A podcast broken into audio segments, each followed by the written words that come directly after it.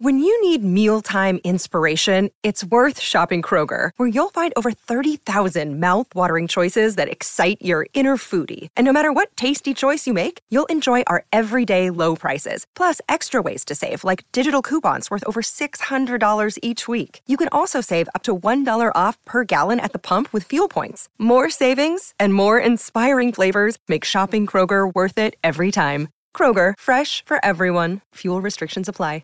Turn up the radio and sing along. It's time for another great song. This is the Great Song Podcast.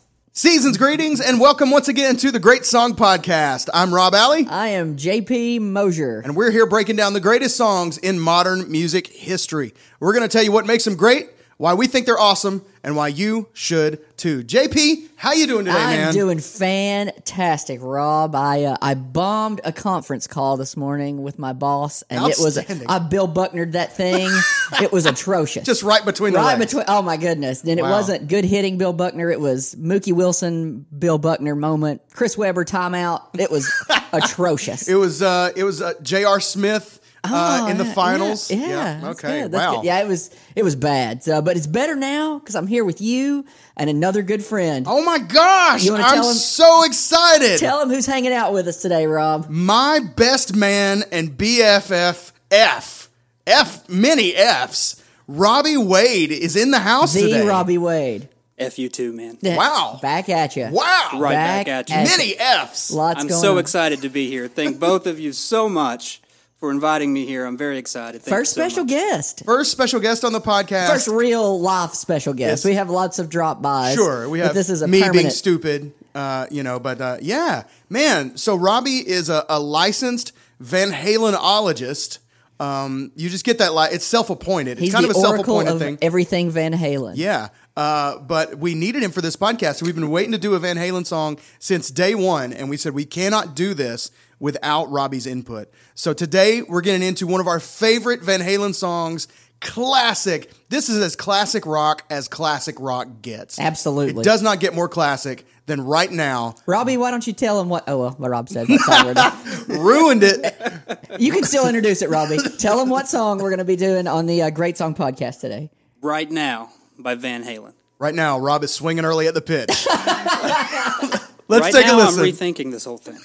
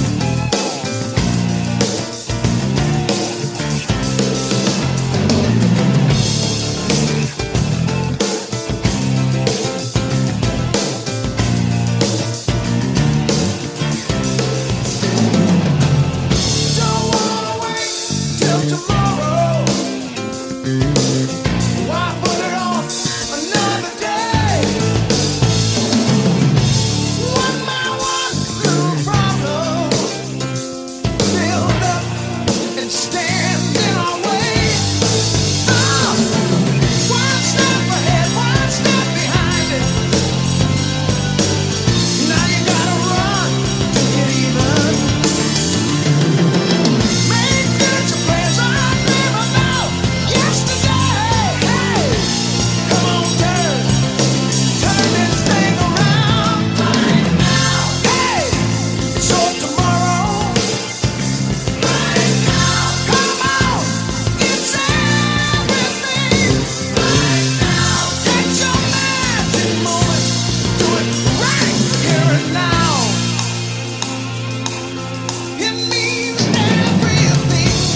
Oh man, it means everything. Everything. It really does. If you miss a beat, you lose the rhythm, and then nothing falls into place. It's not a good situation.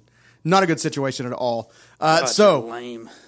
so right now is a rock song written by the group Van Halen for their album For Unlawful Carnal Knowledge, which came out yesterday in 1991. As we record this podcast, yesterday was the birthday of this album. Happy birthday to this album. Happy birthday to For Unlawful Carnal Knowledge, which originally had a bit ruder title. Sure. Uh, that just consisted of four letters that are the four letters that start the uh, words of the what became the eventual title, um, but they expanded it because their uh, label begged them to. So they thought maybe might alienate a couple. We'll make it a people PG if we thirteen. yeah so, uh, this is the uh, re- it was released on february 15th 1992 recorded march 1990 to april 1991 at 5150 studios in hollywood california uh, that would be eddie van halen's house basically 5150 studios they started using kind of midway through the van halen career post post david lee roth uh, maybe during But, yeah, late right. david lee roth era Did they use it at all during David Lee Roth? I don't know. They might have done some of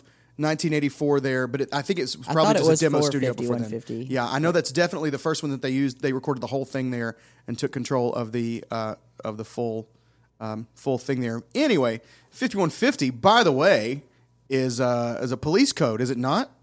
Uh, LAPD police code. Yeah, LA police. So I'm told. So you're told. Uh, and Robbie is is in, in real life, aside from being a licensed Van Halenologist, uh, which takes up most of his time.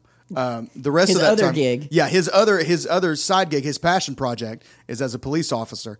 Um, so he's out there protecting the people. He's even got his Detective R Wade shirt on today. He does. Look at that, protecting the mean streets. Uh, oh, mean streets! Ah! Hey, dun it, dun it, There we dun go. it, dun- Okay. Um, so anyway, 5150 being an LA uh, police code for, I believe, like a mentally unstable person. That um, so that was something that uh, Eddie put on his guitars, and it was I don't know why he chose that number. Really, maybe he just liked it, liked its connotations, and First time I ever saw Rob in person, he was playing a Wolfgang through a 5150. oh yeah, amp at right. a youth camp or a teen talent. yeah, it was teen, teen, teen, talent, talent, event in yes, St. sir. Louis. Yeah, What was the song? It was a You don't Creed wanna know. song. You don't want to know. Let's not. Everything- Let's not. Everything that was going so rock just went downhill. oh man, ruined all credibility immediately. oh man, we played uh, we played higher by Creed with no bass player Yeah. And Zubin played the riff and a saxophone. oh my god! player. Shout out to Zubin out there. Wow. Uh, yeah. I'm not going to mention the band, but that reminds me, you were in a band. I don't know if y'all did this all the time, or if there, this one time in particular. I could tell by your expression. You, I think you, I- you no, don't know where I'm going No, with this this. is a surprise to me. there was a a performance. I was there for it, and the bass part was piped in. Oh yeah. It was not performed live. True. But you put one of the band members' siblings Yep. on stage Mm-hmm. with a bass guitar He was cute. and had a a a cord coming out of the bass guitar. I was told it went all the way backstage and then was taped down to the ground. Correct. So that it would look like he was plugged in. That's True. And he, amazing. he pretended to play bass the entire time. True. Shouts out to Adam Harbor. Not knowing your bass parts, so he had to track you in. It's Oh! awesome. Yeah, it ha- that happened. Hey, that happens more than you know. I'm just saying, we were ahead of our time with those tracks, man. We were ahead of our time. I knew. What are you talking about? That is a yeah, that is a true story. Um, and uh, it is also true. I'm really just here to see how much of your credibility I can tear down. well. Listen, When you bring a best friend on for yeah. all these years, there's going to be some goodness coming out. absolutely, we've been together long enough that uh, you could absolutely tear me apart, and and uh, you know, all dozen of our listeners will be so disappointed.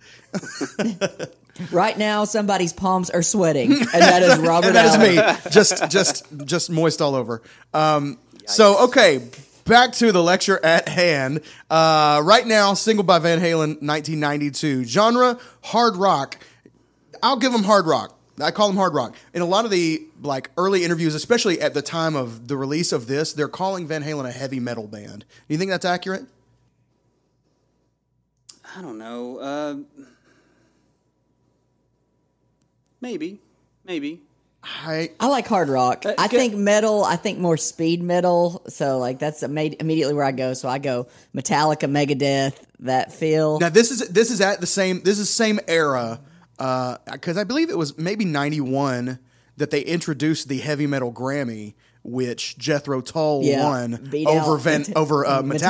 Metallica, yeah. Um, so this is a period of time where people are putting Jethro Tull and Metallica in the same basket. So is Van Halen at least as heavy metal As metal as Jethro Tull. Oh, absolutely. Yes. Well, then there absolutely. you go. If I, I- I guess if if Led Zeppelin is heavy metal to you, then so is Van Halen. I think that's Well, fair. if we're going to do comparisons, let me let me throw out is Poison heavy metal. Good God, is no. Motley Crue heavy metal according to the industry at that time? Oh, according to that time, yes. Yes. And I think it was, but I'm not sure. I'm not sure we had a grasp at that point on what heavy metal was. Now, does it does it say metal or does it say heavy It metal? said a lot of the interview. Now this this is what I'm looking at here uh, is this just classified as hard rock. Okay. But several of the interviews that I watched and and read in preparation classified them as heavy metal, and that was from the time of the, the release of this you know release of this album. I think So, anything that starts with a piano intro cannot be considered heavy metal. I mean, What if Mm, it starts with a power drill? Wow, there That's you go. true. Ah, track That's true. one. This album definitely started out with the sounds of a uh, of a battery powered power drill being uh, being used, shot. What do you being triggeed, uh, Activated. activated, Activated. Yes, um, into a guitar pickup with some nasty distortion going into a fifty one fifty amp, and it is mean. On pound cake. Oh man, that's a mean way to kick off an album. Do you wanna play a clip mean way to so we can hear what we're kick talking off a about? concert? Sure. This is what happens uh, when you use a power drill to kick off your album.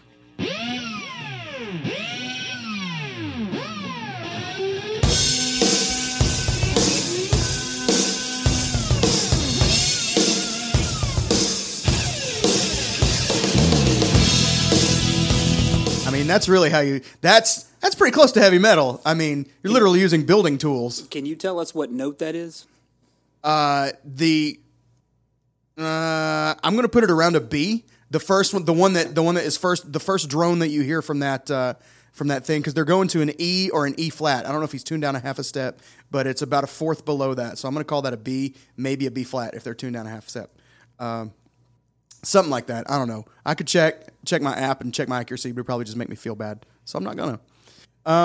So the album for Unlawful Carnal Knowledge released uh, in 1992, um, and uh, according to Eddie Van Halen, the instrumental idea for this song dates all the way back to 1983, pre-Jump.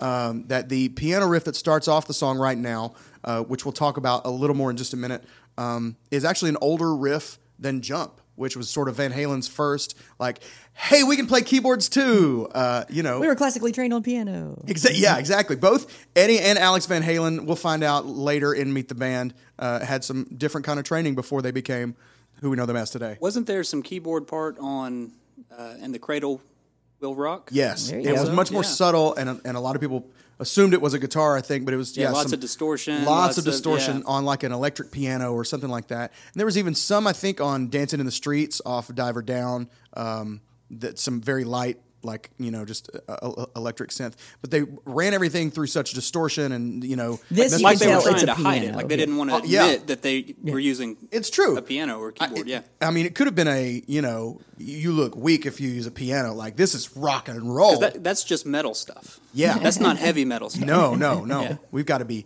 we got to be heavy metal. We can't just be. It's not enough to be metal. We got to be that heavy metal.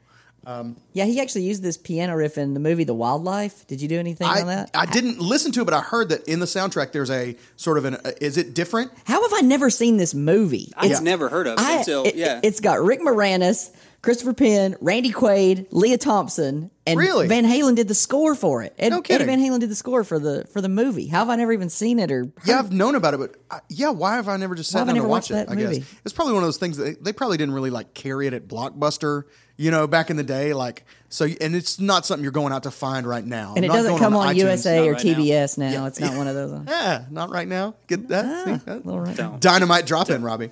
Uh, so, uh, You ruin everything.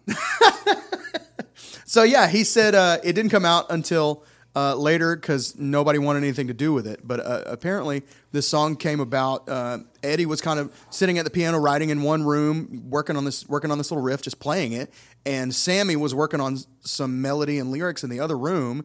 And Sammy says, all of a sudden it dawns on me we're working on the same song right now just independently of each other like this is you know this is we're we're um, we should be doing this together so they go in and uh, and finish the song and uh, uh, Sammy Hagar said that uh, the lyrics he thinks this is the best lyrics he ever wrote for a Van Halen song I, pretty solid I you know I think let's go ahead and get into it let's go ahead and get into it Sammy or Dave Well, we know Robbie's going Gary Sherrod. I was about to say Gary Sharon. I was. I took your, was. your bullet. Robbie is the only one of the three of us who has seen all three Van Halen lead singers. Yeah. That's correct. So, and you saw now you saw Gary first. Yes. Right. That would be the Van Halen three era, 1998. I saw them in Atlanta on July 31, 1998, also known as Van Halen Day. Boom! Would you Kaboom. look at that? Now, was it Van Halen Day before, or is that your like designation? Like you have a statue that says Is it National July Van 31st, Halen Day? 1998 Van Halen Day. How did y'all buy that? Seriously? I hey Uh, Hey. I'm just wondering. I mean, you know, I mean, You're our yes, first yes, special it's guest. We're National Van gullible. Halen It- Day. it's like- yes, absolutely. Well, it's it was it's one of those things that like we won the war on D Day, but not it was wasn't coincidence. You know what I mean? It Yeah, became yeah. became D Day when we had a good day. You know what I mean? It- it- it And is then- Van Halen Day to me, not just because that's when I saw Van Halen, but I, it was the first time I saw Van Halen, and I was in the third row. Ooh. JP, have you heard this story at all? Go ahead and roll it. Have you heard Have you heard any of this story? tell at the all? listeners. Tell listeners it. haven't There's heard a it. lot of people out Yeah. there that have it. We're in the third row. I was only 17, so I had my uh, older cousin. Don't do it. Don't do it. Come on now, that is No. not metal. No. no. Okay. Stop. look look at me. Stop. So we're there we're there in the third row with my cousin and uh, Eddie Van Halen, you know, he throws his picks out during the show. So he throws out a pick into the audience and it lands off to our right and everybody dives for it. And I thought, oh, that, that'd be cool to get a pick, to get a pick from Eddie Van Halen.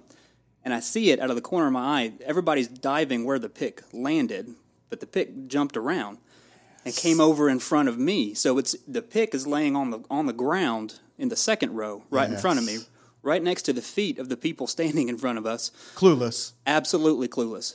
And so I see this and I dive over the seat. And my cousin, Rick Scarborough, to his credit, he doesn't for a second wonder what's going on. He doesn't check to see if I'm okay. As soon as I hinge my hips over the back of the seat to get down there to try to get this pick, I feel both of his hands on my back, shoving me flat to the ground. He's He's like, fire in the hole. like, get it, get it, get it. Ah. Sorry. Y'all are awful. Welcome to our world. So, so I get the pick, and it's it's a pick from Eddie Van Halen. It's embossed with his signature on it and everything. And so I, I, I scrape my hands on the concrete ground to get it, and I pull it. out, I look at it, and I look up. Honest to God, Eddie Van Halen is standing right in front of me from here to the wall.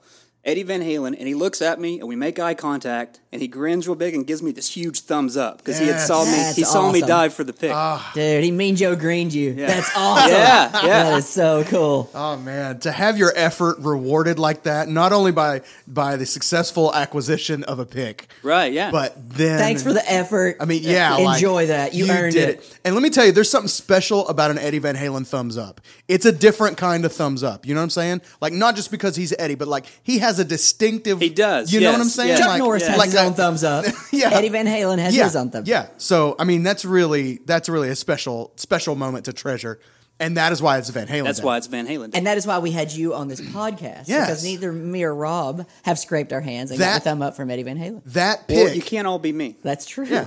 That pick is your certificate of authenticity.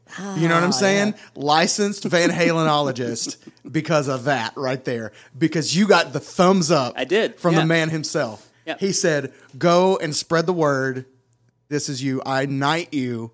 Yes. You could because you don't you don't apply for Van Halenology. You actually have to get knighted with a with an eyes locked thumbs up from Eddie personally. Now, did you ever See, you play make with this stuff up on the fly, but you'll believe me when I say July 31st is Van Halen Day. just saying the mayor of Atlanta could have said, Today is Van Halen Day. And he did, as far as you know. Now, like- exactly. Have you ever played with that pick? Did you ever play? You're fired. Go home.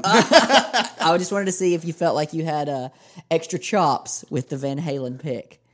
You never tried it? Don't no, Not once. Oh, not once, not Oh, one man. time. no. With, with okay, I would have. Oh Yeah, I would have tried, it. I would have once. tried it once and then broken it. I wouldn't have done a. uh, Rob would have done a pick No. slide Yeah. and chopped it all up. Oh my gosh. Okay. So do you have like? Could you put your hands on it right now? Still at home? I know what drawer it's in. Okay. yeah. that's good That's enough. that's That's enough. good enough. That's all you need. Um, ho- and just hoping like you never have to use it at this point. Like you know what I'm saying? You'll sacrifice any other pick. There's nothing more. What world do you live in? Where it comes down to you're out of picks. You have to use a pick. I'm, hey, it happens So to me all you've the got time. you've got to get the Van Halen pick. I've used quarters. You know what I'm saying? I had a Phil would- Keggy pick I kept in my wallet forever, and I was like, I'm never going to use this. And then I was at church one day, and I was like, crud, I have to use the Phil Keggy pick. and so it happens. I use- do you still have it? No. Oh, and that's exactly what happens. Mm. It says Psalm 33 on the back of it. It's, uh, Play skillfully with a loud noise. oh, Psalm man. 33.3. Boom. Rob, Rob for the win. Nailed it. Uh, okay, so so really though, f- f- Sammy, Dave, or Gary, Do Um, you- do you really do you still hold? Because I know at one time you legitimately told me I, I think Gary's the best. Gary's my favorite. Maybe ha- not the best. Well, yes, and, that, and that's an important distinction. Uh, I had a lot of nostalgia associated with that Right. specific uh, experience, and rightfully so. Yeah, and then and Gary Sharon puts on a great show. Like he he at one point took off running across the stage and then jumped up in the air, leveled his body out, literally dove parallel over the stack of fifty one fifty amps, Yeesh. and then ran back around the other side. Wow. Uh, so it was very high energy, a lot of fun. Uh, as I've gotten older, I gravitate more towards Sammy, and I think it's uh, Sammy era songs, and I like Sammy's personality. Mm-hmm. Uh, I- I- he's he's more fun. He's he's a little. He doesn't take himself nearly as seriously as the Van Halen brothers do. Uh, Yeah, it's definitely so true. it- and that appeals to me a little more.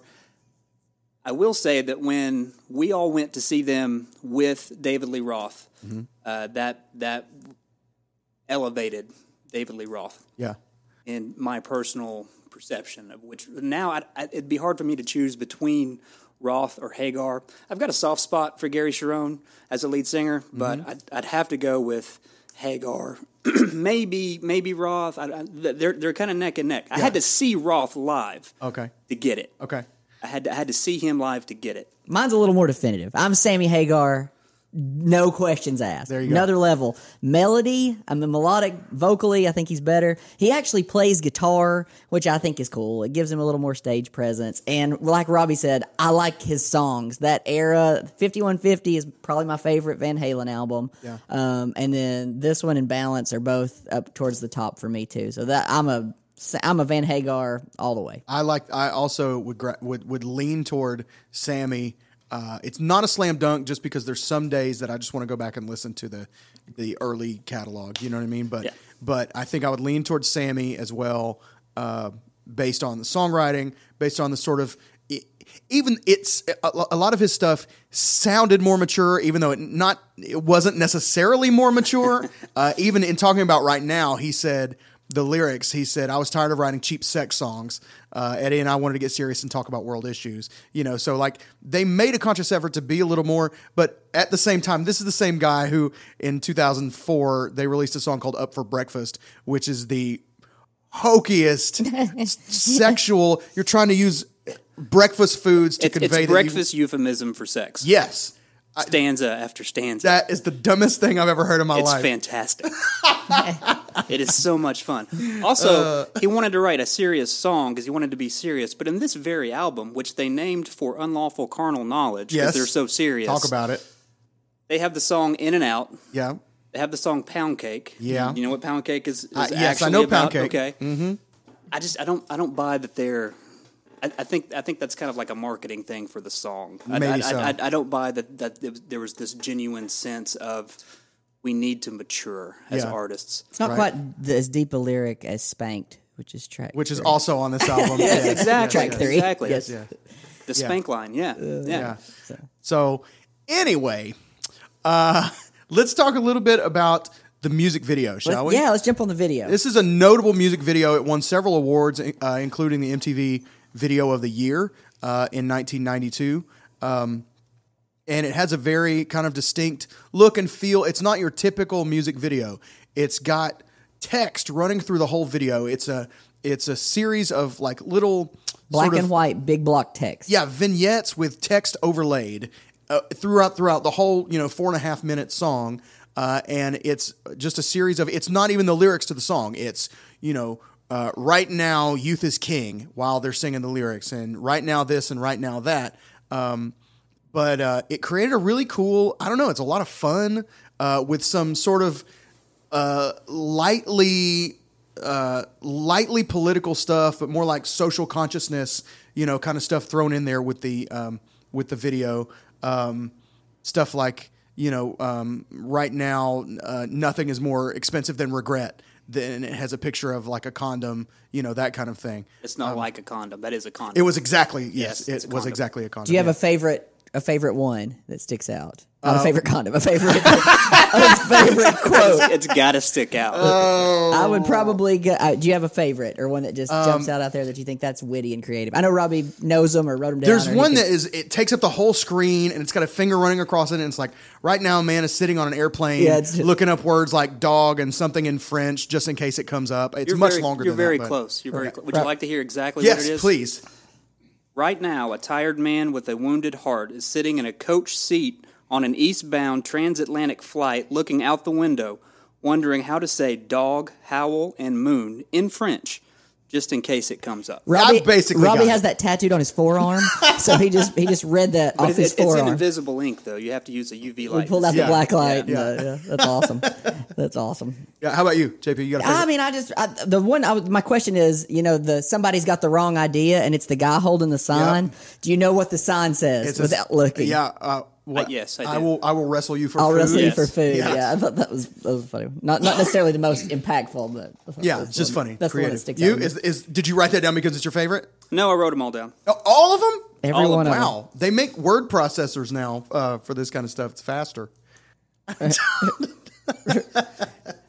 Or is it? Or is it? But then you end up losing it, so it doesn't matter. You know the the lady that directed the video, Carol Mayer Bug or Bug might be mispronouncing her name. She was on the September 11th flight that crashed into the World Trade Center. No Yeah, way. the girl that directed this video. She is. I think she's actually the producer. Uh, Mark Fensky directed it, and I think Carolyn, yeah, Boog, B E U G Whatever. Boog. She di- she produced Produced it, okay. and she was on the she, She was, was on the September 11th flight. wow. Did not know that. Hmm. It's crazy. Interesting. Way to bring it down. I know, right? Jeez. Uh, the I did see. And you a- want to kill a room? I did Say see something an, funny, quick. I did see an edit on that that is a, a new addition to the right now. The right now a 13 year old is illegally downloading this song. Yeah, You see- that was okay when we saw When them. we saw 'em, in- yeah. on the Best of On the- Both Worlds yep. Mm-hmm. tour, they Yeah. had updated a few things, that being one of them. Yep, that's- and they changed the one of, About regret. Mm-hmm. about regret to a picture of George W. Bush, President Yes. Bush. Um, and uh, they and there was maybe one other I can't remember what it was, uh, but yeah, they updated it. So Should we raise it up by? Do we want? To, are we done with the video? Or we want to? No. no, Okay, Robbie's Robbie, not done. What jump you got? on some video now. Talk about it. I think there is a distinction to be made between the video as an entertainment product and the song as an entertainment product. Okay. Okay. The song was created by the band. Yes. Video, not so much. True. Uh, Sammy Hagar did not like the concept of the video, had to be talked into it by the record executives. Mm-hmm. Um, from what I understand, even a phone call from the president of Warner Brothers or some, somebody big at Warner Brothers had to get him on the phone and I thought say, you were literally going to say like, the president, I was like, like, that's why they put George W. Bush in the video. like, I really regret this video. That's why he's on there. Okay. That wasn't even the president when this I video mean, it was his dad, This, this is pops, right? Ninety one. Yeah, I you don't even know. It was his dad. don't think that would have been. That would have been. Yeah, George Herbert. George Walker. H. W. Herbert Walker. Yeah. Anyway. So continue. anyway, where was I? uh, Sammy wasn't happy. Distinction between the distinction. Sam, yeah. yeah. Sammy wasn't happy. He had to be convinced to do it. He never really bought into it. His, I, he, he said, "Why are we going to put words on the screen that aren't the lyrics? Mm-hmm. Why don't we just put the lyrics on the screen? I, wr- I wrote these words. I'm proud of these words. Why are we going to put other stuff on the screen?" Which I think is indicative of the song meaning something different than the video. It- yeah. The- the, the message is different. Yes. Uh, the the video, I think, and I, I like the video. I'm going to be a little bit critical of it. I I like it, so don't get me wrong. But it's just kind of this high schoolish let's be ironic for the sake of being ironic stuff. Let's just play with words, say things that are that, that sound interesting, and it's it's not uh, it's not really what the song was about, which made Hagar very mad. And I learned just the other night that the scene in the video it's it's where they're talking about maybe right now we should listen to the lyrics.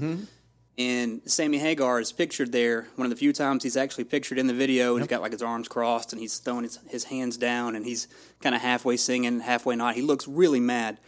Turns out he was actually mad. Yeah. he was very upset. He had that pneumonia? that- yes, he Yeah. had pneumonia. He was very upset that he had to be there. He didn't like the concept. He didn't like any of it. Uh, he felt like he was made to do it, and because he kind of was. it kind of was, yeah. And he, um, which may have been part of the the rift that happened eventually between him and, and the Van Halen. Ooh, you think this was the seed? No, I think it was just one of the symptoms. Mm.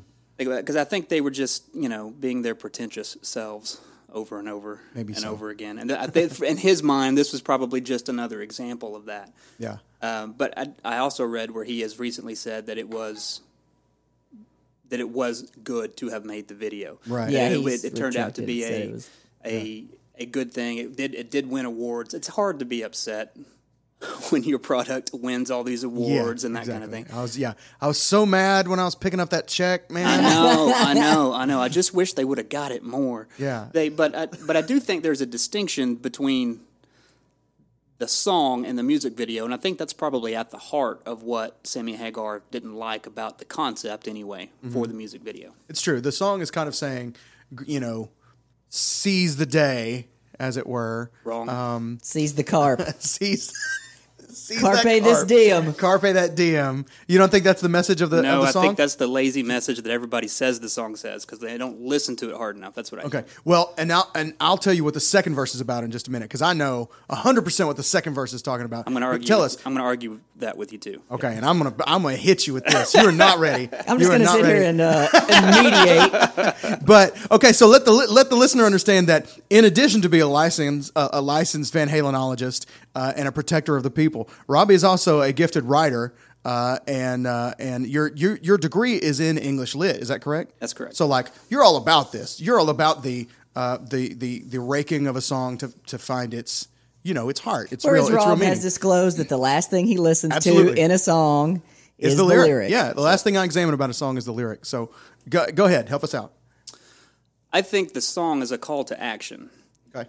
And I think people get hung up on the title and on the hook being right now, which places an emphasis on the moment. So I think the mind jumps to be in the moment, that, Urgency. that kind of thing. Yeah, but I, I think it's that I think the, the lyrics in their entirety suggest that the song is a call to action, a call to change.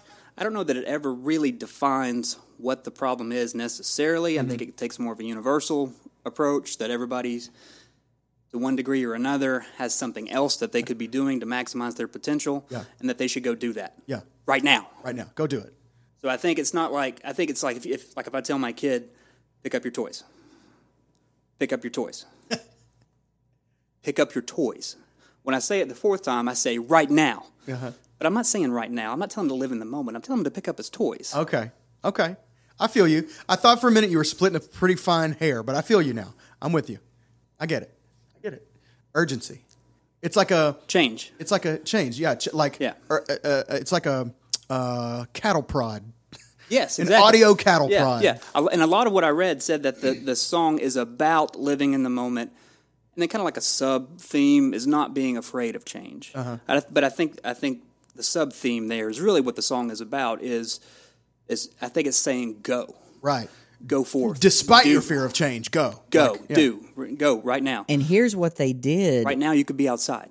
in in uh, in lieu of the fear of change, they did the commercial for the crystal clear Pepsi Yes, they ad did. Yes, with they this did. song. So that is as free of change, crystal clear Pepsi. How many different types of Pepsi can y'all name? Ooh, are we talking flavors? Flavors. I mean, let's just say I'll give you a free one: wild cherry Pepsi. Yeah, okay. Mm, Can you throw out any My f- my favorite soda cola in the universe is Pepsi Max, now known as Pepsi Zero Pepsi Sugar. Max? There we go. Uh, love it. It's the uh, tops. Uh, you had Crystal Clear, and you had at the in the in the nineties. they had crystal clear diet Pepsi as well. I think is that true? That Am sounds I right? to me. I didn't write them all down. I just tried to do the I ones I, know could in, think of. Off the in top the of my head. recent re-release of Crystal Pepsi, which was amazing, and I totally it was totally worth the wait. Uh, I think they only did the regular Pepsi. They've also had uh, vanilla Pepsi. Remember when they called che- uh, caffeine free Pepsi Pepsi free? Pepsi free, Pepsi free, like Yeah. from Back to the Future. He's like, "Give me a yeah. Pepsi free." Yeah. you gotta, you want a Pepsi? You gotta pay for it. Kid. Yeah. so, that was I just caffeine free start- Pepsi. That was Is what caffeine free that was? Pepsi. Okay. Yeah, I s- I, just tried to write down the ones I could think of off the top of my head. I just assu- assumed it was a Diet Pepsi kind of rebrand from the middle of the 80s that I'd just forgotten about. remember Pepsi Fresh Summer of 2007. What? Pepsi Fresh? I, that was Oh, one of- like it was a marketing thing. Yeah, it was Pep- there wasn't a drink called Pepsi Yeah, it Fresh was Summer. Pep- I think it, it was tastes co- like flowers. And then they they had the 1893 series, and the only reason I know that Oh, is yeah. where they uh, at uh, CMA Fest every year you got to test which ones you like and vote on your favorite. So there was ginger, original black and citrus, Pepsi Fire. Pepsi Fire with the cinnamon, right? It's Mm. got like a. It's not very good. Yeah, not not very good. Uh, okay, I'm going to submit to you that that uh, Crystal Pepsi was ahead of its time. I didn't realize this at the time, but going back and I watched like the commercials for it, you know, because I wanted to see how they remember how they had used the songs in the campaign. Um, and uh, basically, the deal with Crystal Pepsi was not just it's clear, but it's free of preservatives and artificial colors, and like it's the closest to natural that we It's have as healthy of a cola as you could get. yeah like that was you know and so that's the thing that like now eh, kind of everybody's on that train you know what i mean like uh, you know a lot of companies are doing at least a version of their soda that is you know preservative free as close to organic as we can do we're going to try and do because we think it'll make you want to drink our soda um, so i i mean there were nobody was doing that you know so props to pepsi it failed miserably but So, so they're saying this is the healthy change you can do. yeah right now. right now Right now. yeah this is yeah exactly Robbie, Catch- you, you a Coke or Pepsi guy or an RC guy? Diet Dr Pepper. Diet yeah, Mm-hmm. Dr Pepper. Okay. could have told you Diet that one. Dr I Pepper. should ask the best friend. on that. Yeah. At Robbie's house growing up, so we lived down the fridge. street from each other, and Yep. uh, and we spent y- just about as much time at one another's houses as we did our own, and um, from from like seventh eighth grade on, and so at Robbie's house there was always uh, Diet Dr Pepper. Um, and uh, it depend the candy kind of changed, but there was always Re- uh, uh, Reese's Nutrageous. Mm-hmm. Yes. um, that was the that was the I think the most popular one over time, uh, and there was always Probably Snickers. Snickers, yeah. So yeah, but the Diet Dr Pepper always the drink of choice in the Wade house. Shouts out, shouts out to Robbie's parents for putting up with me for a long, long time. It's mom's birthday today. Is it? It is. Oh, yes. Peggy, happy, Happy birthday, mom. birthday! That's awesome. Congratulations. Should She we sing a doesn't, song? she doesn't listen to podcasts. She'll never know. Well, okay. Just say, hey, skip ahead to this minute and hear Yeah. your birthday greeting. There you go. um, okay, so now I want to take our conversation about what's the song really about and uh, spin it in a little bit, di- little bit of a, a different direction and talk about what I think the second verse is really about. I think the second verse uh, is a metatextual You think it's about the song? about the song itself. Yes, I do, and I'll I'll tell you why. Uh, so let's start with the lyric of the second verse. Play the second verse. Just so let's we do can- that. let's Sammy play can do it much better than I. You Let's know, hear I was Sammy getting say warmed it. up. I was like, but uh, why don't we let Sammy handle it?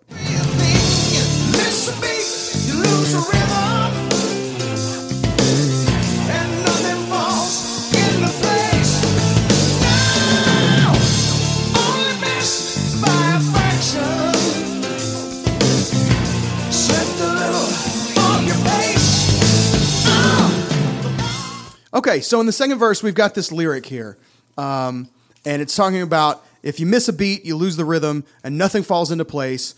Only missed by a fraction, slipped a little off your pace. That's what he was saying there. If you had trouble understanding, I believe in my heart of hearts that that is a reference to the song itself, uh, and I'm going to explain.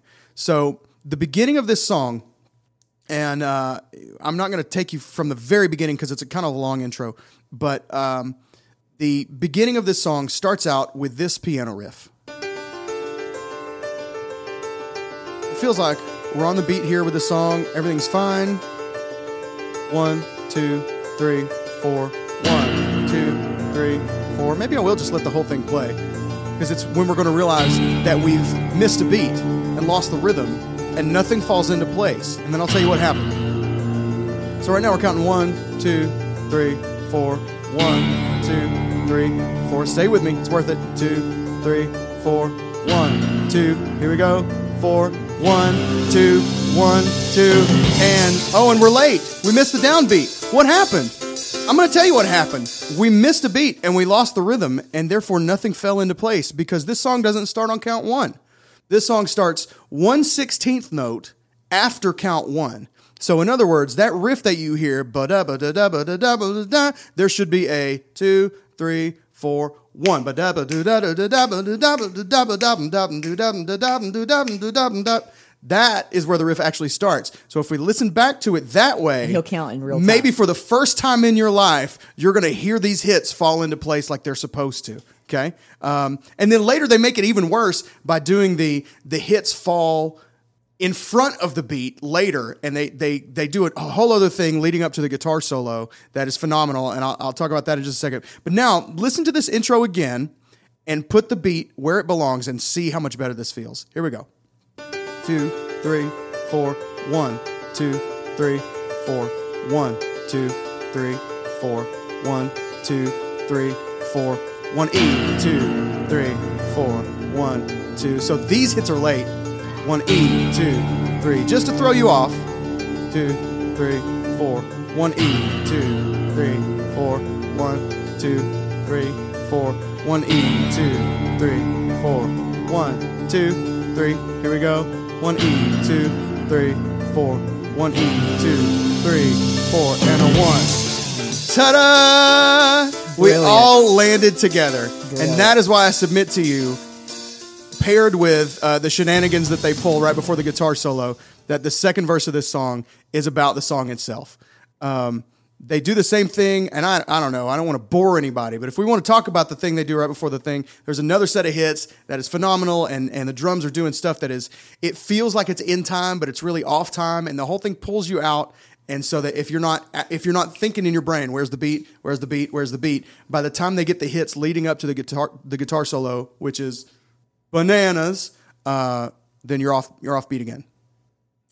Am I right or am I right? What else you got? What else I got? Okay, you mean to prove my point? Well, you told me that I wasn't even ready. Yes. But all I've heard so far is this same message you've been preaching since high school. And you still don't believe? I'm not saying you're wrong. I'm just waiting on the part I wasn't ready for. okay, all right, and here you go. I'm gonna go ahead and give it to you then. All right. Let's travel, my friend, to the guitar solo. Okay, keep a listen. We're gonna throw you off here again, and it's Alex's fault. Three, four, one, two, three, four, one, two, three, four, one, two, three, four. The hits feel late, but they're not. They're on purpose.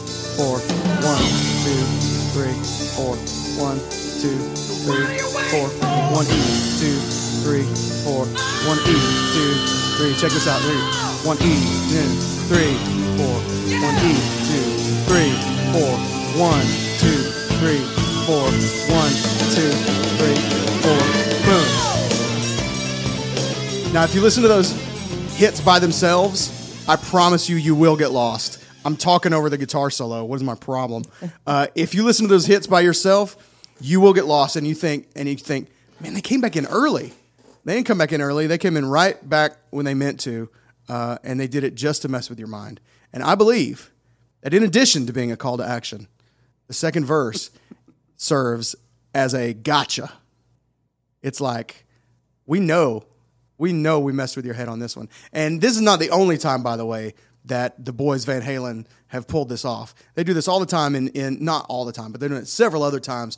The song that of theirs that I still have trouble listening to and following the groove until the drums are in is the song "Feelin" off the album Balance the first verse when it's just the guitar it sounds like he's not even playing in time but he totally is um, it's it's a very it's a very weird part and the way the vocals overlay i don't feel like sammy ever had a great grip on where the beat was either okay it makes a little more sense where the when the drums come in it, f- it feels like there's a little more groove but i honestly am not sure that sammy ever really got there either and uh, even on this song, there's uh, even on this album, there's a song called "Run Around," uh, where the um, the guitar it emphasizes something that's like half a beat earlier than the downbeat, and it, it and it it's just a habit of his. I think he just kind of does it on purpose. I don't know. Um, Are there other parts of this album that stick out to you?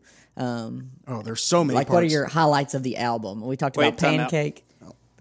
Time Oh wait, we got to go back and We got to go back. We We're got to not go done. back and We gotta- debunk. okay. All right. All right. So I agree that they're related, Mm-hmm. right? And I'm not saying that you're wrong, but let me ask you can you point to any conclusive evidence Come on. that the song, the lyric, that the lyric was written about the timing of the song versus tweaking the timing of the song for the lyric? Since, as you say, they do that kind of thing. Sure. Well played, detective. and were we in were we in uh, criminal court, I would not be able to Like produce. you know anything about criminal. no, I don't. I mean, come on. I have watched a lot of Columbo. My point exactly. so what you're No, saying is, I cannot produce hard evidence. I cannot produce hard evidence. All I know is what I feel in my heart. That's all I have to go on. Just what I feel. It's it's deep down. Uh, no, I'm just kidding. I actually talked to Eddie Van Halen, and he told me. no, give we you- just did that to screw with you. Did, did he give you the thumbs up? Didn't though, and it wasn't on Van Halen Day. It was in June. it was in July. I'm real- At first. Oh, well, all right, I'm starting to get worried. I'm feeling like my foundations are starting to shake a little bit. Um, no, go, uh, other other high spots in this album for me. I love this album. Where's this as far as your Van Halen album rankings? Uh, I know those things are kind of fluid, but do you- is this up up in the upper echelon for you? Top four. Top four. It's kind of low for me. Is I, it? I, I do have a soft spot because it was the first album that uh, I was exposed to Van Halen through. This was on eighth grade field trip, summer of Yeah. mm, spring of '95, I think. Uh, You bought this album, Yes, I did. uh, and Was it on cassette? No, Yes, it, was it was. CD. It was CD. No, no, no, it was on cassette. Was it cassette? I had my granddad's. Uh, it wasn't even a Walkman. It was a, it, but it was a cassette player that had a, like a s- mono speaker Yeah. on it, and I played Okay. it constantly. You did. I'm sure it was annoying Constantly. as heck. No Yes, headphones. It was. No just- headphones. Here, here you go, 'Cause world. We, we Here's- had just gotten into uh, playing guitar. Yeah. And I was kind of tagging along with Robert on this journey on, on, on playing guitar. Ooh, that And- hurt. And he- we. Ro- Uh, Robbie is one of the few people on earth that still calls me Robert, and you all just heard it happen in real life. and you're all right, well- welcome well, I wasn't- because I I, wasn't made gonna- him because Rob. that's I right, wa- it's Oh, now, listen, JP's fault listen. that Now, people this call is me something Rob. I was going to do at the beginning, but I didn't. Don't let me lose my place here. Okay, all right. Now, I, I remember from the first podcast, which everybody should go listen to, The Walking in Memphis, because it's pretty much all downhill after that. But- Oh. but I remember from the first podcast, you talked about JP being the one who changed the, the name you answered to from Robert to Rob. Nothing wrong with that. That's fine. But then you make your little comments about the people that still call you Robert, of which I am one. So so let me just just just so that those of you who only know him as Rob can understand how odd that can sometimes sound to us. it's true. I'm not going to refer to you. I'm going to try to not refer to you as Robert or Rob. I'm going to take the other part of Robert. I'm just going to call you Bert. So listen, Bert. yeah. hey, Bert, thanks for stopping by. Wait, is that Ernie? No, Bert. Bert. No, no, no. no, Bert's the no. one that's like this. We were on. it was eighth grade. We- Eighth grade. We're in D.C. Bert buys the CD or the, the tape. He buys the tape, and he's playing to it. He's like, "Oh, I heard this guy, you know, Van Halen. He's supposed to be really good on guitar." And I was like, "Okay, whatever. I mean, is he as good as the Black Cat guitar solo from Rhythm Nation? Janet Because that, 'cause Jackson. that was Janet that was Jackson. like our our you know we're like oh, that sounds like that's what guitar should be." So Bert was he's listening to it, and he's he's listening to, to right now. And we're standing outside the Washington Monument. He's listening to the beginning part of right now.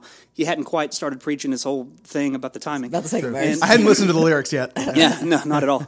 Um, so and and he's he's like, isn't this great? And he, he gives two uh, images to associate with with the, those those that, that dramatic Can't believe, intro I into can't the believe song. you remember this. I can't believe you're about to call me on this. Do you remember this? oh, I remember at least one of them. Yes. okay. One of them I thought it was so cool. One of them was a boxer in a ring. Okay, I don't remember that. I'm okay with that. I Lan- stand by that. Landing punches. Yeah, okay. the- it- with, with the downbeat. with the right? hits. With, with the Boom. hits. Yeah. Yeah. Okay. yeah. I stand by that. Well, it, well, I can't- it was either a boxer or it was somebody like a fight in the rain or s- no, no, no. The rain was the other one. That this is the one that's going to embarrass you, I think. Yeah. I think. Yeah. So it's like imagine a guy with a revolver standing in the rain. Is this not the one? Because this Don't is the one. think This is so. the one Keep that I going. remember. No, keep going. and every intrigued. hit, every hit was putting a, around into the cylinder on the revolver. Oh. So all that to say, Bert bought this this cassette in eighth grade, and so kind of that was my first exposure to Van Halen. And the first two Van Halen songs that I learned to play on guitar, we played in Bert's basement. It was 316, 316. 316, and Judgment Day. Okay. We used to play Judgment Day a lot. A lot. Yeah. It's got this double hand tapping. Like Eddie Van Halen's famous for this, for what people call a two hand tapping method uh, that uses one finger on your right hand and two fingers most of the time on your left hand. Uh, but then there was a thing on this song Judgment Day where he would reach over the top of his guitar with his left hand and do two fingers tapping on it, two fingers on the right hand, on all on different strings. Kinda And- like you had the to way drag you- the your pinky on your left hand. Yeah. to- Kinda Kind to of like the deaden way your strings. hands would position on a piano for those of y'all that are a little bit, yeah. on that kind of Kind uh, of. except facing upright. each Yeah, all other. above the Except fretboard. facing- All above the facing each fretboard. other, Yeah. yeah. yeah. So we yes, definitely used to play that a lot. He actually so, patented something for the back of his guitar so that he could do that. Have y'all seen that? The No. thing that helps if you. I, I read the thing on a patent. I don't. I wrote down the patent number on another paper and didn't bring it. It, it helps hold his guitar. It's behind his guitar so that he can hold it up and do that. Way. Really? Yep. It's, Never uh, knew I forget that. what it's called. I should. all have- these years later, Why did he feel the need to patent it? Like anybody else was going to do that. I- he does He so has much uh, three patents, and that's one of them. Is the detuner one? the of them? D-tuner would be D-tuner. one. That's What's- his what's most the popular. and I other- don't remember the other one. But He's Eddie Van Halen is f- famously a tinkerer. Uh, he seems like he is never like satisfied with the present state of any of his gear, uh, his sound, his whatever. It's always like, and he he'll he'll just take a drill and start messing with stuff. I just remembered the third patent. What it's is Uh, the headstock on the Wolfgang. Oh, okay. It's that patented. makes sense. Makes sense. It is that the headstock on the on the Wolfgang, which is now made by EVH Brands, which is a sub uh, uh, parent uh, sub company of Fender, um, formerly made by Peavy, has is a rare. Okay, so most of the headstocks that you're familiar with as a guitarist are the Fender headstock and the Gibson headstock. Those are by far the two most popular. Other companies like Ibanez uh, have a you know fairly familiar one also, but you couldn't like sit down and draw necessarily on a piece of paper. But it's what what happened is those two took over the world. Fender and Gibson took over the world, and it became really difficult after that to produce a headstock that is not just butt ugly.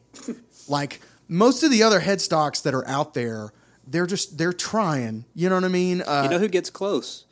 BC Rich. This guy, just kidding. this- this guy in East Ridge named Randy Wade, yes. Ah. who does there you Wade, go. Wade guitars. Shouts out to Wade Guitars. Yeah. Uh, no relation. Actually, he's my little brother. Oh, how can you really? just lie to people like that? I didn't know that. All this time, I mean, I knew he was at your house a lot, but. drinking your diet. Not Dr. as- Pepper, not as much as you eating Your were. Snickers. Shouts out to Randy Wade and Wade Guitars, who does make a darn fine guitar out there. If you're looking for a guitar in East Ridge, call Randy Wade. He's your guy. He yeah. drove me to the emergency room one night when I sprained my ankle He at did. Robbie's party. wow. He did. We were playing uh, Flag, football, and I was in a suit.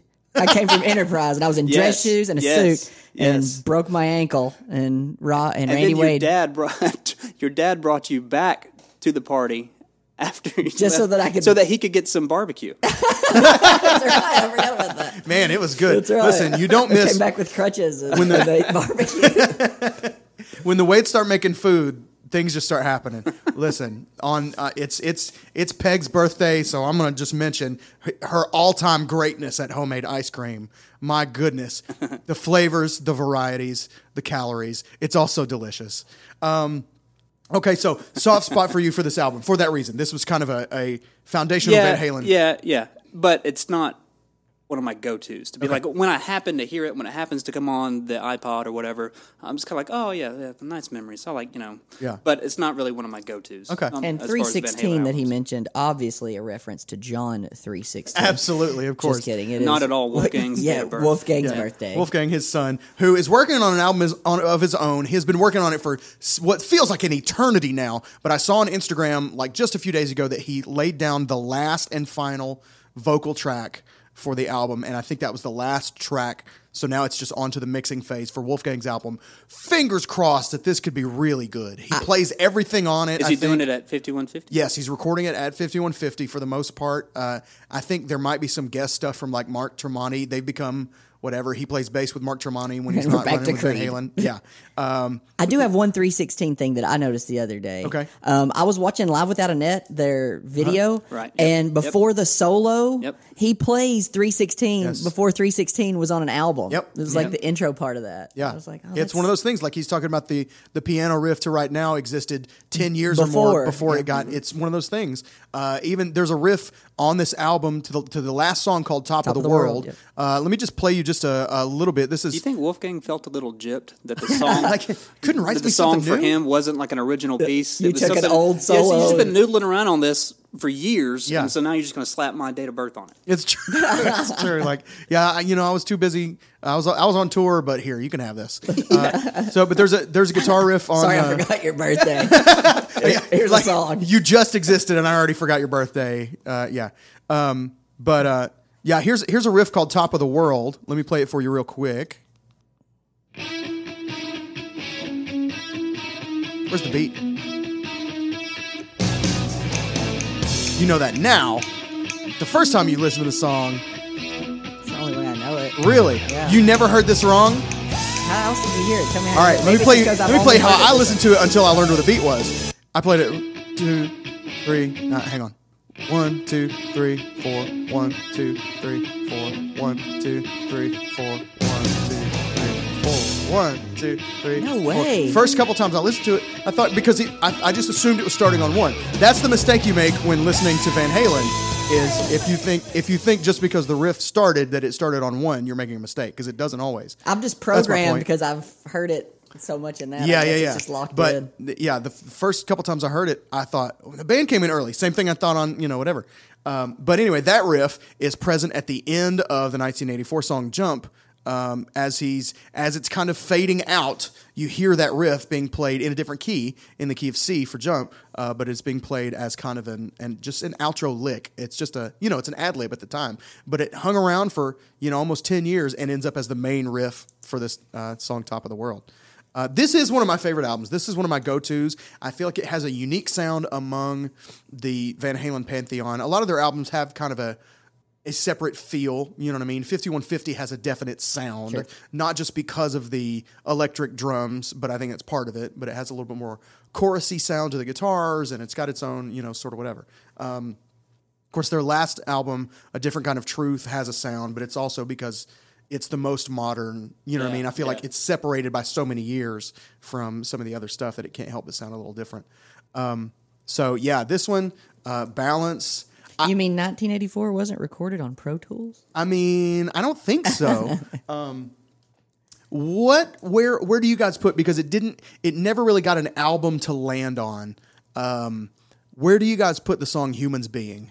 That could be my favorite Van Halen song. I, I love that. song. depending on the moment. It's the most like that song wears a leather jacket. You know what I'm saying? Like it is bad to the bone. Yeah. You don't mess Oh, with yeah. humans being.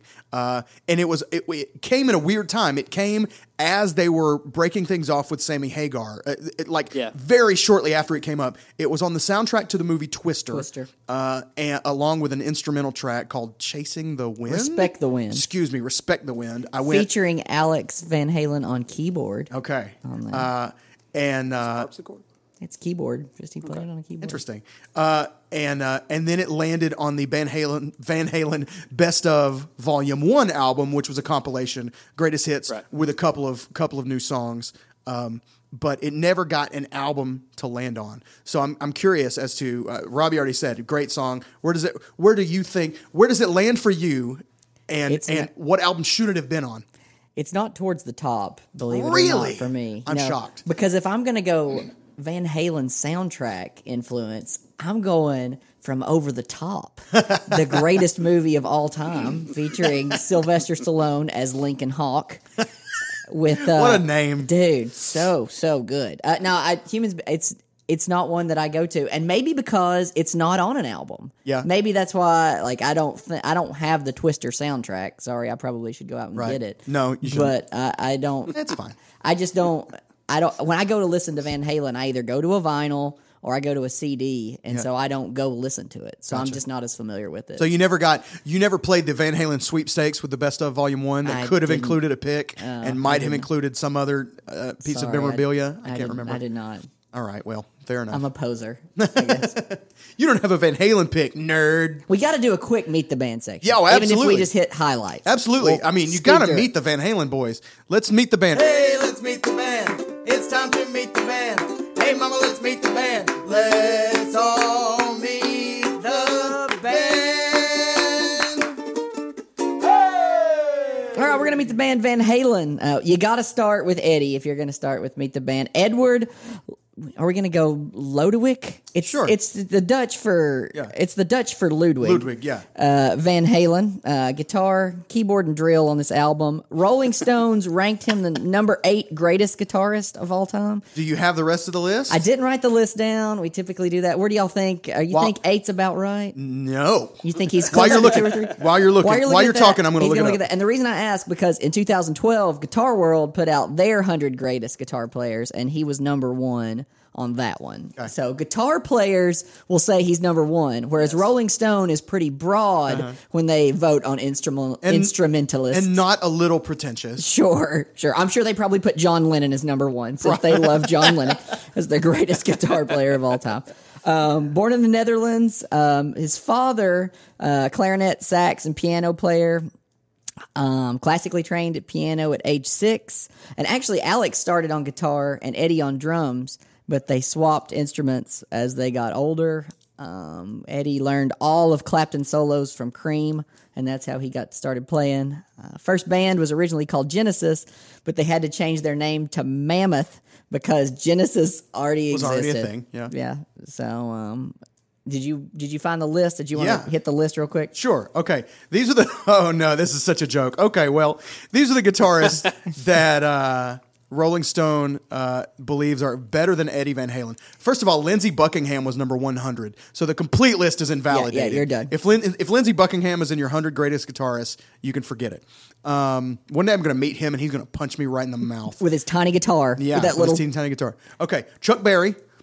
I'll give you that. that based, one? N- no, Or are we number going seven. seven yeah, down? we're going Okay. seven. Count under one. Chuck Berry. I'll give you that based on influence. Absolutely. Okay. Sure. Chuck, okay. As a Absolutely. matter of fact, I don't know if we're going to talk about it, but there's a but there's a great modified Chuck Berry lick in the guitar solo to right now. In right now, the second half of the solo starts with a very Chuck Berry line, just played it slightly differently than he used to play it. Um, number six, BB King. Again, okay, all right, I, I'll give you BB King. It's a very non-guitar players list of guitar players. Interestingly, it looks like the list was voted on by guitar players. So, I but I but I think this is a matter of influence versus versus. But are they um, counting guitar players as anybody who plays guitar? No, no, no. It's it was a set list of like known players who were you know people that you would know. Are we all going to guess one and two right now, just in order? We know one or two. It's going to be Hendrix Clapton, right? Yeah, So, Hendrix. Yeah. I'm I'm gonna say Jimmy Page might be in the top two, in the top two. I'm Might going to be. go Clapton one, Hendrix. I'm trying to two. think like Rolling Thinking around- Stone. I'm, Okay. I'm going to flip you. Uh, okay, you go Hendrix Yeah, one, Clapton yeah, two. yeah. Okay, Okay. go ahead. All right. Number five, Jeff Beck. Jeff Beck. I knew he would be on the list. He's just kind of because a critic's choice. I whatever. Okay. I've seen him. It's I disagree. weird.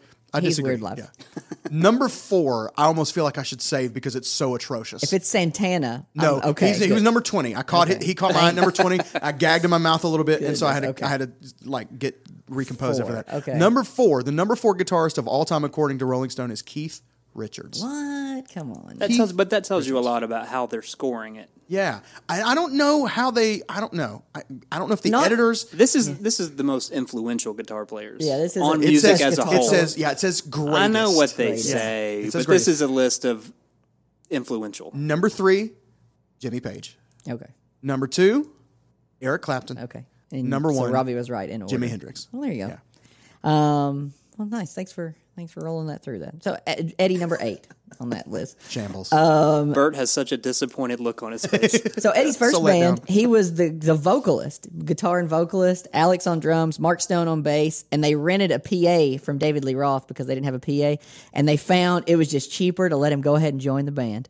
So that's how he got hooked up with him. wow. So and they- History, man. I remember reading at some point that the reason they switched instruments, Eddie and Alex, was because Eddie walked in on Alex Playing playing, his- Wipeout? playing his drums. Yeah, Yeah, he was playing Wipeout. Yeah, he's like, Yeah. oh, he's way better at that than me. uh, So cool. Yep. Man, Um, timing. You miss a beat, you lose the rhythm. You know? I mean, if he doesn't walk in on him playing playing wipeout, who knows who knows where we are. we uh we touched a little bit on tapping. That's what's his uh Uh-huh. his big thing. Um, do you want to talk about how he actually holds his pick? Did you learn how he holds his pick? I I know that when he when he does faster picking, he he almost picks from underneath, Underneath. the He strings. comes from underneath. He picks Yeah. up, which is not how you're taught, especially if you're learning to sweep pick and everything. But he's He- totally self-taught. He didn't take lessons. always holds his pick between his thumb and middle finger so he can use his first finger free to tap while picking at the same time. Um, guitars, we talked a lot about his different type of guitars. What's your what's your what's your favorite? I'm glad There's- we're going Okay, this. there are several iterations of Van Halen guitars. Sure. If you're a Van Halen aficionado, you know this. If you're not, you may have never noticed or cared. Uh, but originally, um, he, he- their first album, he kind of played like a Gibson Kramer. Les Paul No, he on, a- played on a the- lot of it. Um, Yeah, yeah. Oh, than- on the on, the one. very On first, the album, Van Halen one. Um, I thought you meant his first there was guitar. less. There was a Les Paul involved, and then he got involved. He built his own guitar, which is now known as the Frankenstein guitar. Uh, it is red with white and black stripes all What's over it. what's the guitar from uh, Women and Children First? okay, so there's a he had a destroyer, a Gibson destroyer. You're talking Okay. about the one with like the V, Yeah, like yeah. And then there was a Strat. There where there were two Strats on the, as, fr- far, as far as album covers. Frankenstrat is the Frankenstein. It's the Frankenstrat. Mm-hmm. Here's now. okay. So here's what I learned. There's a there's a brown and yellow Right. that is is striped like that. That was a different guitar that he ended up just not liking as much. Here's what I learned in the process of this and watching. I watched a bunch of interviews. I we- really went down the rabbit hole as far as just general Van Halen research. Um, what I learned is that the there's another Strat uh, that was that is black and white. It's white with black stripes. Right. It's the same guitar as the Frankenstrat. Oh. He painted over that guitar Just with different red colors. with white and black. It's the same guitar. Wow. It's not Oh, wow, just that's another cool. one. That's the one that he built and its original incarnation was white and black. And then later he kept tweaking it and messing with it and uh, it became the red, white and black Frankenstrat that is now being mass pro- I wouldn't say mass produced. produced you can't by just Fender. get them at every store but produced by Fender. So the white and black striping could be where he just taped it off and painted the whole thing red. Could be. Yeah, if you looked at it, I wonder if any of that would intersect. Yeah. Yeah. Um, and it's I- it's crazy. That guitar is insane. It's got it's got uh, like reflector bicycle lights on the back of it. Uh, it's got a quarter drilled into it. Um, and this is something I, I didn't know this, but he was he was showing the difference or not the difference. He was showing the similarity between his and the replicas that they make now. And the uh, the quarter has two holes in it where he he drilled it, and it was originally to hold up the bridge of the guitar a little bit, uh, and and to to help with his uh, action. Crazy action. Um, mhm. and uh, and then later he uh, he got a, a Floyd Rose um, tremolo installed, and it didn't need the quarter anymore. So rather than take the quarter off, he just moved it and drilled another hole in his guitar. Like the quarter serves no purpose It's just anymore. there. It's just there, and It's it had always part of the been there. history of the guitar. So like, yeah. So he just he undrilled one hole, turned the quarter so that it wasn't in the way of the bridge anymore, and drilled another hole another to keep hole. it there. Like, I, it just the guy's Hence insane. more Oh, drill He's reference. much more careful not to lose that quarter than he is with lead singers. It's true. It's a very special quarter. quarter made the word. But literally, the replicas that that E EVH guitars they have the slash quarter? Fender makes, they have a, a from the same year. It's a 1971, I think, quarter That's in pretty each cool. of them. Uh, Like they go to p- absolute painstaking detail to replicate everything about it. so there's that guitar, which is probably the one he's most famous for. Um, and then around this era here, uh, well, first of all, Kramer, Kramer. in the mid to late '80s made a model that was based off the Frankenstrat, but had a Kramer headstock. Mm-hmm. Yep. Uh, and that's what he played on 5150 uh, and probably some of uh, Oh, you OU812, went to the he following started. album. Um, it. but then this was the Ernie Ball Music Man. This was the era Axis, of- which is the PV Wolf gang. well, similar. Yeah, so this is the music, Music, Ernie Music Ball- Man, Music EVH, Man. Man. EVH Music Man. The EVH Yes, Music Man. uh, and which is now known as the Music Man Axis, model. Axis. Um, and then, then in the mid '90s, the Balance era, That's what it he starts playing the original Wolfgang, which was made by Peavy. Right. and is basically the same as the Fender model, slightly different headstock as far as look. Now, another thing that I found out in research was that they uh, that that's basically where the resemblances stop. That they look alike, but they completely started over from scratch on the internals and the woods and the all the even the frets are uh, made of uh, uh, stainless steel on the new Wolfgangs. All this, everything about them is different except for the way they look. They look the same, but apparently they're completely different guitars. So interesting. But that's what he's playing now. And then EVH is also making replica models of the other guitars that we talked about: the white and black, the brown and yellow, um, and uh, and those. Not the Destroyer, to my knowledge, but because that's a Gibson. Charvel had one too. Charvel also Charvel Jackson, same company, uh, and uh, they also have done a yeah kind of a retro model of that. Uh, well, we could stay on Eddie for a while. I mean, no kidding. But let's just uh, w- on drums, Alexander Arthur Van Halen. Oh yeah. uh, we talked about he played keys on the Respect the Respect the Wind. My favorite snare drum sound of all time. My favorite snare. Okay, favorite snare. We'll just talk drum parts. My snare hit is going to be "Love Walks In." Yep. From fifty one fifty. Yep. Play. Can just a we- Quick, we got to hit that. Absolutely.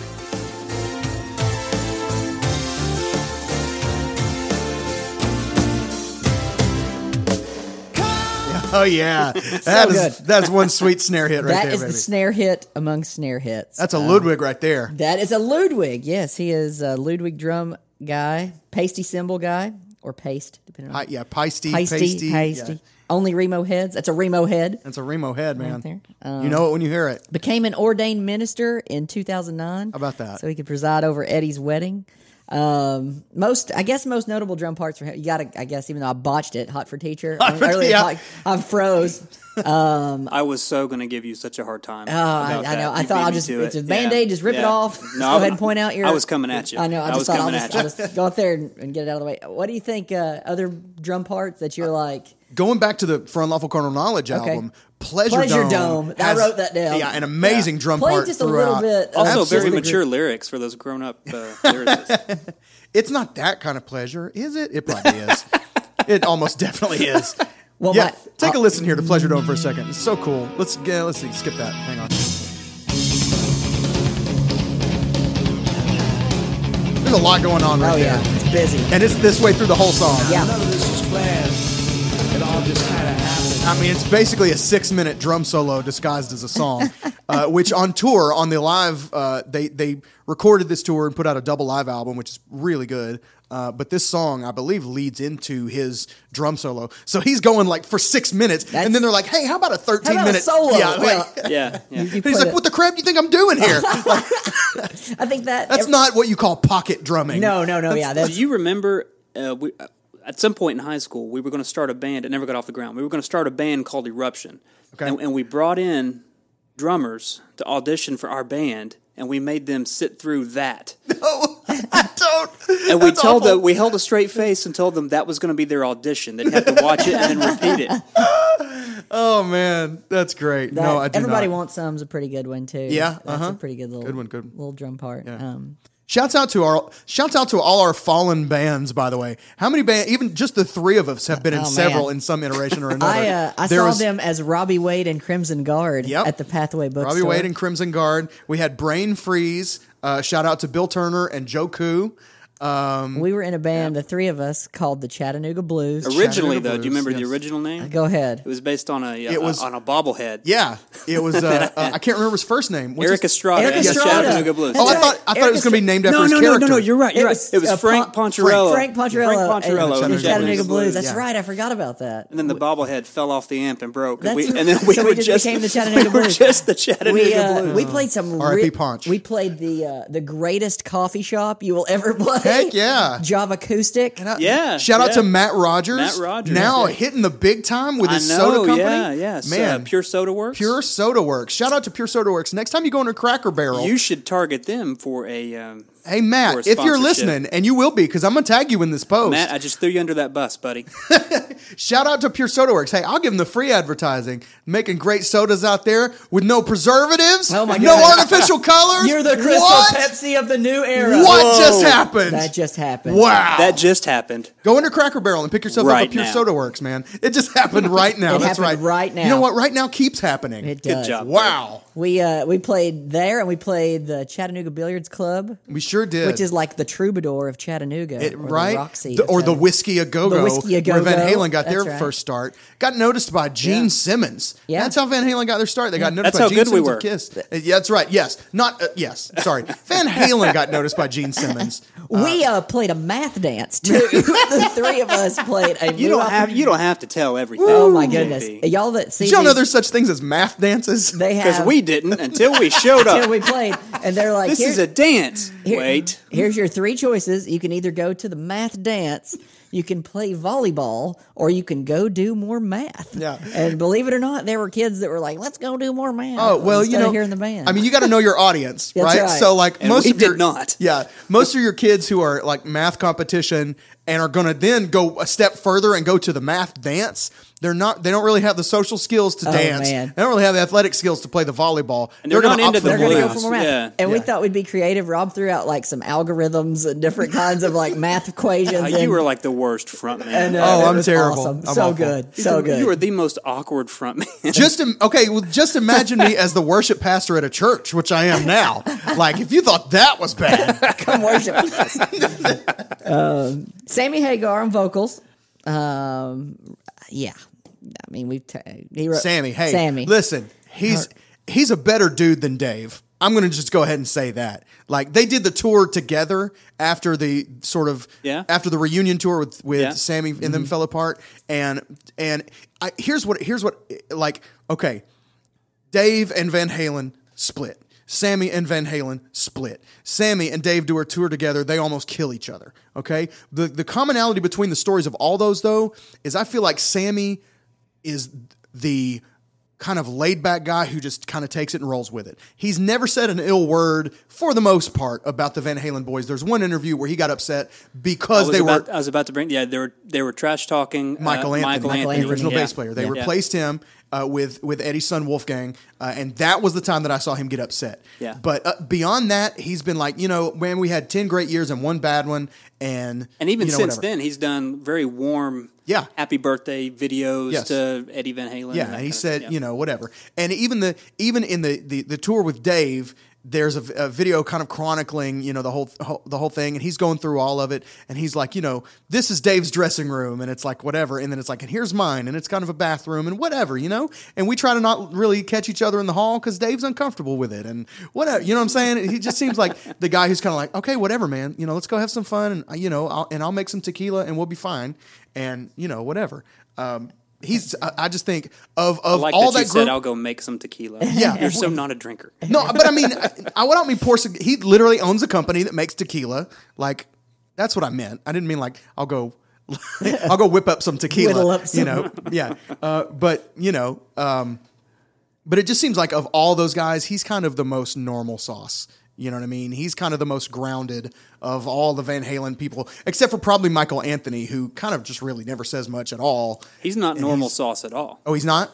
Well, that's He's true. hot sauce. He is. Hot yes, he sauce, is yeah. hot Yes, sauce. he's as a on matter hot of fact. sauce. we'll get onto that here in just a Go second. ahead. Let's finish meeting this band. Well, let let me hit one Poor other thing JP. on Sammy Hagar. Um, Okay, yes. Chicken Foot. Y'all got if, Chicken if you're Foot, gonna, heck yeah. If you're I gonna, love Chicken I do Foot. too. I if you're love gonna have a Chicken band without Eddie Van Halen, it's got to include Joe Satriani. I You gotta- agree. you I want agree. the term supergroup gets Supergroup, thrown yeah. around, but that one's Definitely. I mean, Oh, yeah. you're talking Michael about Anthony on Michael bass. Anthony on bass. Chad Smith yep, on drums. from Red Hot Chili Peppers. And when he didn't tour with them, Kenny Arnoff was their touring drummer Mm-hmm. whenever Chad Smith couldn't. So and Joe Satriani on And guitar. Satch on guitar. My favorite thing about them is actually just that their second album was called Chicken Foot Three. Yeah. I love it. Like, yeah. Um, did you hear the, the HSAS album, the Hagar Sean? I have it on vinyl. yeah, Yeah. I'm, a, I'm a big Neil Sean fan, so I like good. Good for him. He's actually Sammy Hagar's cousins with Ken Tamplin. Do you know who Tamplin is? Yes, I I, fo- I subscribe to the Ken Tamplin Vocal Academy on Uh, Well, there YouTube. you go. Fantastic range. Shout out to Ken Killer Tamplin. range. Um, those of you '80s Christian people will know him from Shout and Magdalene. Uh, you won't know him. You won't know. No. No, no, but great, great singer. Um, favorite Sammy solo song? You got one?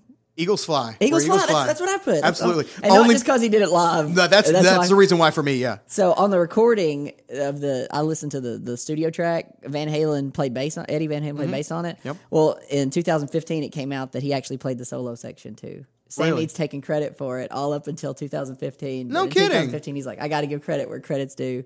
I had some help on this. from Wow. Eddie Van Halen. So that goes back to his character. Yeah. There you go. You know, I mean, it's It only took him however 30 many years years to He- He later. Uh, only lied for that many years. Yeah. so, um, so Sammy Hagar, um, bass player Michael Anthony Sobolewski. Sobolewski. Yeah, close enough. Starts with an S. Works for me. Born June 20th, which Okay. is tomorrow. Whoa. All these birthdays going around. We're recording on June 19th. Yes. For those of y'all that are listening, happy Very confused birthday once listeners. again to uh, Peg. Oh. Robbie's mom. Um, uh, Jack That was, Daniels. Ste- that was bass. Steely Dan wishing her a happy That birthday. was good. Yeah, Good job, Bert. that was good. Bert.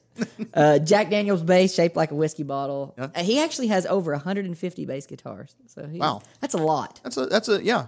Um, Robbie mentioned his line of hot sauce Yeah. called the Mad Anthony. The Mad Anthony. You guys have a favorite hot sauce? Have we talked about this before? I do not. You're not a hot sauce guy. Not right now. I generally don't discriminate. I'll take kind of whatever's of the, ra- uh, whatever's around. You know. No Valentina Cholula. No, I, you know, Cholula's Tapatio. cool. Yeah, Tapatio. You know, a little. I, I'm not. I'm not too cool to get some Louisiana or some uh, Frank's Red Hot. You know, whatever's around, man. There we go. Uh, apparently, Michael Anthony was really good at baseball. He was a catcher, and his friend gave him a friend a Fender Mustang guitar, and they, were- he was like, "You can either pursue baseball or pursue music." And he was really close to pursuing baseball. And he took the Fender Mustang guitar and put bass strings on the bottom two strings. That's how he learned to play bass. was on Interesting. a guitar. He has some good like late '70s, early '80s baseball hair. He has kind of a good Gary Carter perm. You know what I mean? Gary Like, Carter on Yeah. bass. That's a good Yeah. catcher reference. too. I have a pick from Michael Anthony as well. Oh my goodness! There you wow. go. Same show. Yeah. Holy wow, snap. that's a good day. It no is Van wonder Hal- it was Van Halen. That's Van day. Halen. My day. my cousin got that one. Okay. Picked it up off the ground and then gave it to me. at gave the it end to of you. the show. you He's 'cause like, he's a if that nice guy's going to dude. dive and scrape up his hands, he deserves two picks. Yeah. and and uh, Robbie's cousin Rick went on to become my son's fourth grade teacher. How about that? So how about that? Small world. Yeah, Um, Michael Anthony is left-handed but plays bass right-handed. So there you go. he's what now? He's left-handed, but he plays bass right-handed. He does Ah. Interesting. everything else left-handed. Never knew that. Well, I ain't no super fan. We know. Van Halen card revoked. All right, uh, man. I feel like uh, we got anything else we need to cover about the album, ab- ab- about about, blah, blah, blah, about the song, uh, about Van Halen in general. How about- we could can put literally the talk for producer- hours and hours and can hours. we put the producer in here and a real Yes, thing on the back? spotlight him. To Ted, Ted, Ted Templeman. Ted Templeman. He did the first uh, Va- Is Van this Halen. the album. first time they went back to him? They after went. Yes, Roth? this is the first time they went back to him uh, on there, and it's it's actually both of them uh, get credit. Okay. but he did the majority of it. Him and Andy Johns. Is that his name? Andy Johns, yeah. That's um. But Ted Templeman produced for everybody: Doobie Brothers, Carly, si- Carly Simon, and he has a vocal line on the interlude of Unchained on Fair Warning. Really? he's the guy that says, "Come on, Dave, give me Come a on, break." Dave, give me a break. Oh, that's, Ted, Templeman. Templeman. Yeah. So, yeah, that's- nice. That's, Ted Templeman. Way to be there, Ted. Um, and this one, I, I I was reading on the gear that Eddie used for this. I think he played the '89 Soldano SLO 100 Uh-huh. on this versus I know he'd used you know he had his That was yeah. He had the 5150s for the tour. for the tour. They weren't ready. They weren't in ready time yet for the, for the album. and he'd when he used was a making the Marshall album. Mm-hmm. Super lead amp before on everything pretty much. But this was the first time he used the Soldano. Yeah, there was some controversy originally with the 5150s that uh, that the Soldano makers had had basically accused him of stealing some of their technology, like some of their to make the 5150s. They were Hmm. so similar in some areas. I don't know how that ever got you know resolved or if it did. I had one other note too. We talked about how the piano riff was written in '83 that Yeah. Eddie wrote. Did you see who he originally had in mind to sing the lyrics? Over? I did. Tell thought us. Joe Cocker. Yeah. Joe I thought Cocker. That's right. That up would have been Rob's alley. something. I don't know if it would have worked. It would have probably been an octave lower. But see, you know here- what I mean? what- here's the thing. He originally had Joe Cocker in mind for that piano part. Y- right. Yeah, But to the- sing but- over the piano part, But- not but over the, but, there, rock but there part. was no the the right now lyrics. True. They weren't around yet. That's true. So he didn't have any particular melody or Yeah. thematic material or anything. Yeah. He just had kind of that voice. I Joe think Cocker that, would I sound thi- cool on this. Oh, yeah, over a piano. Yeah. That's true. And he would have, because Joe Cocker was cool. Oh, yeah. Cool as heck. um, all right. Listen, this has been a lot of fun. Thanks, Robbie, for hanging out. with us. Man, Man, thank y'all so much for having me be a part of this. It was so much fun. I appreciate it. absolutely. Thanks, JP. We finally got to do this Bert. finally got to do this Van Halen episode. I'm just going to move on, and uh, uh, we're so glad you were here to be a part of it. And uh, I think we're this is going to end up being an XL episode, you guys. This is we've gone almost uh, an hour and, and 20 minutes here, so we're Sorry, gonna. guys. This is officially an XL episode. No, listen, when you bring in a licensed Van Halenologist, you gotta take it's advantage of bound to it. happen. Yeah. we gotta we gotta squeeze the lemon for all it's worth. You know, while we got you. So not that you're a lemon. Um, I was just trying to think of something juicy, and uh, and you came up with lemon. and I came up with lemon, and then I gave all the listeners lemonade. You pour all the Crystal Pepsi out of that can. exactly, exactly. You're so much better than Crystal Pepsi. Yeah, you know, I heard. that means so much.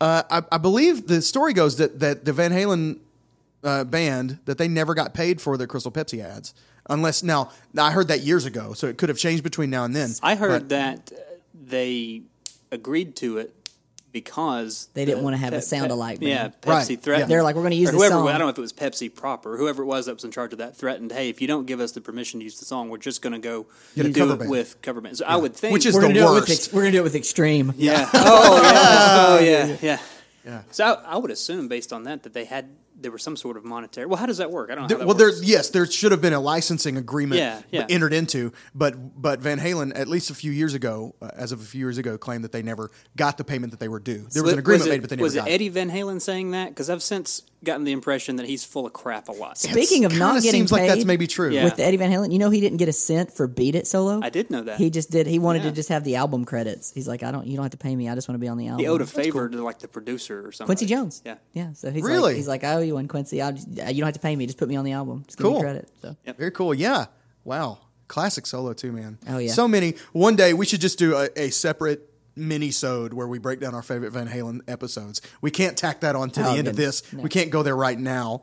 ah! what do we send him out with? Do we send him out with the "Beat It" solo, or do we No. stay on right now? Let's. Why don't we? We've talked about it several times. Why don't we take them out with a solo too right, right now, that's good. And uh, and then we'll go from there. Thank you guys so much for joining us on this week's edition of the Great Song Podcast. If you're out there listening, make sure and share the good news, man. Spread the thing around. Give us a good review on uh, iTunes or wherever you're listening. Uh, but just thanks so much for spending an hour of your time with us this week. We really appreciate it. Can't wait to bring you more and more and more and more good stuff as we continue on with season two of the Great Song Podcast. Until next time, I'm Rob. I am JP. And this is Robbie. Go listen to some music. Good job, Bert.